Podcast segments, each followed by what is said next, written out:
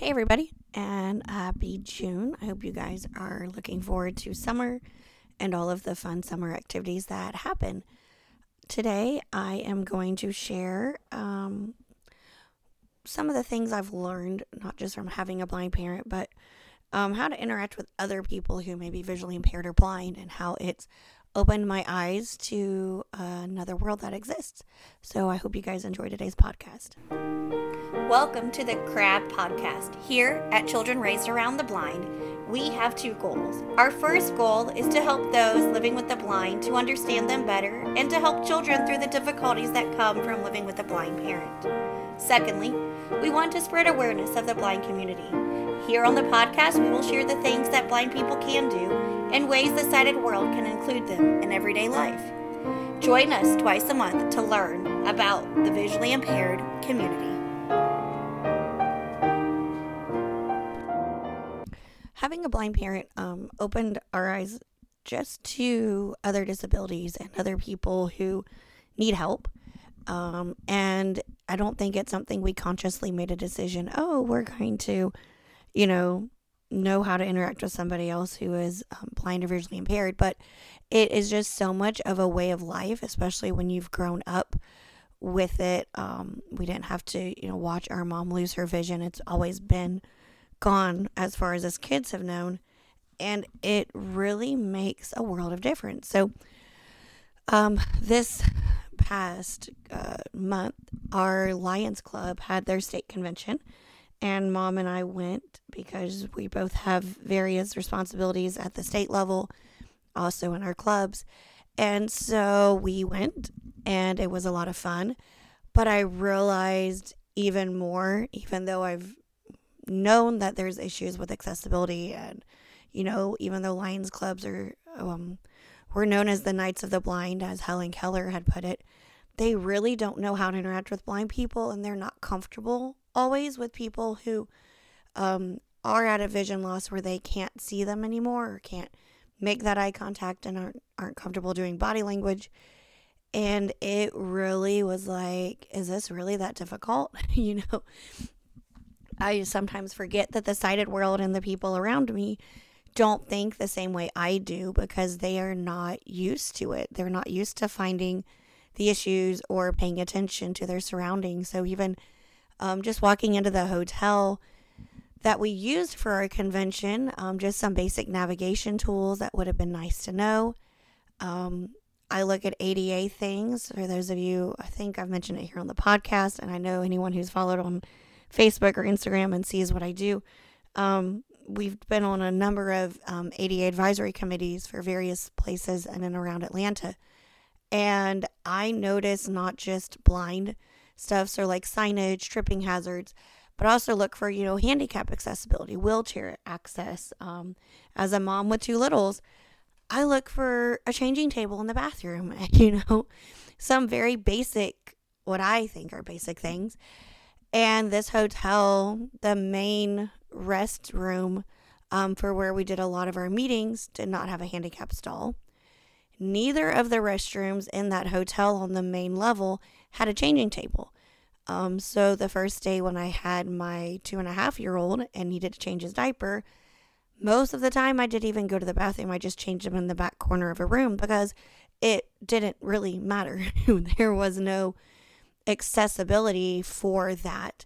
Um, and I realized that I was the only one there with kids and kind of figured that most of the people who are going to be coming to convention either have, you know, kids who can be left home or, you know, middle school teenagers or they're retirees and up. And so they're not going to think about those types of features. But we also have people who are handicapped with, you know, physical disabilities who may need to have a handicap accessible bathroom. And that's a big key thing. There was no notation of that in the program. So, um, mom and I've jumped off and said we'd, you know, like to help. There's some accessibility things we'd like to be able to help. We'd you know, know hotel stuff with pricing, getting sponsorships, various things that we've learned from her many years of running and doing conventions and my years of learning and training how to do them. But it um it was almost infuriating, you know, to a point. Like they had a video presentation and Granted, the person doing it's like I've been so focused on um, doing all the alt text on the website that we've been telling them to do um, that the thought of putting, you know, a description for the video um, with names on it did not even cross their brain. And I got that and we tried, and technology did not like us, so we ended up having to scrap it. Um, but then the last night of the banquet, they showed a video, which was great. That's awesome. Seeing the video, I've already made comments. But my first thing was, hey, can you get me a microphone? Or can I stand up, you know, stand somewhere and audio describe this video? Because I know in the room there were at least five people I personally knew of who would not be able to see the screen well enough, much less reading the print and knowing what the pictures were. And so I got permission, you know, to stand up there and do live audio description for the first time, probably ever, that 95, I don't want to say 100%, but at least 95% of those people had ever been around an audio description of a video, um, much less live. And so, you know, being on the committee for next year, hopefully we'll know what they're planning. And if that means we have to run a separate audio track or I can do you know, a lot of techie stuff, we add audio description to everything. We make sure every presentation, every PowerPoint, if you're going to do a PowerPoint, it has to come through me first so I can audio describe it. Um, and there's those little things that I don't think of. Um, I mean, like our church doesn't always, when missionaries come through, we have different presentations, they're not always described. And my siblings and I are used to just describing it for mom.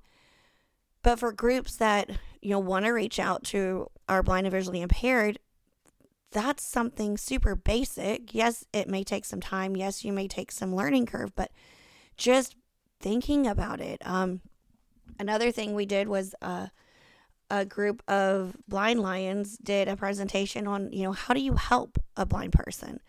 And I wasn't sure who was leading it or how it would go and was actually pretty new knew uh, at least one of the presenters really, really well and was kind of impressed with it. And especially when they got one of the people from the audience who um, understands but doesn't understand and blindfolded this person so that they couldn't see at all.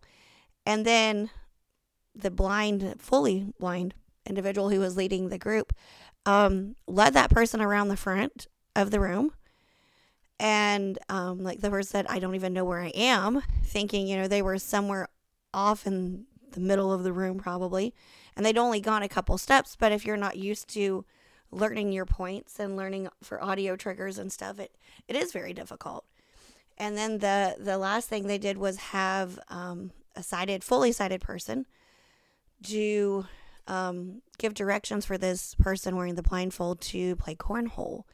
So the blind man was on the opposite end using his cane and the hole to make some noise so you kind of knew where it was. The person in the blindfold threw a bean bag onto the board. The sighted person who was helping um, would say, you know, to the left, to the right, up, down, based on where the hole was. And so it was a really unique experience that these people needed and kind of opened their eyes to what it's really like um, what it looks like, what it feels like, you know, what it sounds like to be totally blind, to take that sense away. And a lot of people, I don't think, get it until they do. If you have never put a blindfold on and tried to walk through your house, I encourage you, hey, put a blindfold on. Give it a try. you know, will you trip over things? Yeah, there's a pretty good chance. Will you will you be able to find what you're looking for in the pantry? Maybe, maybe not. Um, and it it just helps open our eyes, so to speak, to that world. And they also had someone who was partially um, sighted do it and be given directions. And like she said, with the lighting, the lighting's not great for that person's particular vision loss. And then the bean bags were going to end up being very close to color to the cornhole boards because they hadn't had time to paint those yet. And just various things that could throw someone who has some vision off. And it can be uh, interesting and it's one of those th- reasons why in April I talked about, you know, volunteering and helping with the blind. But even more, just thinking about accessibility, making it part of your day. I'm going to put a plug in here for our online course we have. If you go to www.childrenraisedaroundtheblind.net, Um, we have courses. I have uh, two different courses right now. I have two more in the works that were supposed to launch um, last year, and peace and quiet and stillness isn't there. But both of the ones that are up are free. The next two coming up will be free for a trial period. And then I would like to charge a small, small, small fee of like five to ten dollars. Um, you know, nothing crazy that would be unaffordable. But the two that are out there, one is called um, How to Interact with a Blind Person. And it's just some basic tips to get us started with that conversation to help people who are sighted who are scared you know what if i say the wrong thing? What if i do the wrong thing? Like what what do i need to know? Just some basics that if you start doing those now it changes everything. We were talking to um, a tvi and um, just saying you know little things like it's over there when you ask for directions especially in a hotel setting. You know like oh well the bathroom's there they're down the hall. Well where's the hallway to where i am if i can't see and especially in that hotel where the front area they had these giant almost looking doors but there were windows almost floor to ceiling all the way down the hallway. Well everywhere i turn is light so how do i know where the hallway is compared to everything else? And if you just you know you're used to saying uh, to the left of here is a hallway and then you go down the hallway and it's the last door on your left. If you're used to saying directions and not just over there or behind you or that direction. When you do encounter somebody who's blind or visually impaired, especially somebody who may be in the process of losing their vision and they don't really want to admit that they, you know, they're not ready to wear, hey, I'm blind and I can't see. They're a little bit, you know, unsure of how people are going to take it. And there's there's a lot of that because you can get some backlash.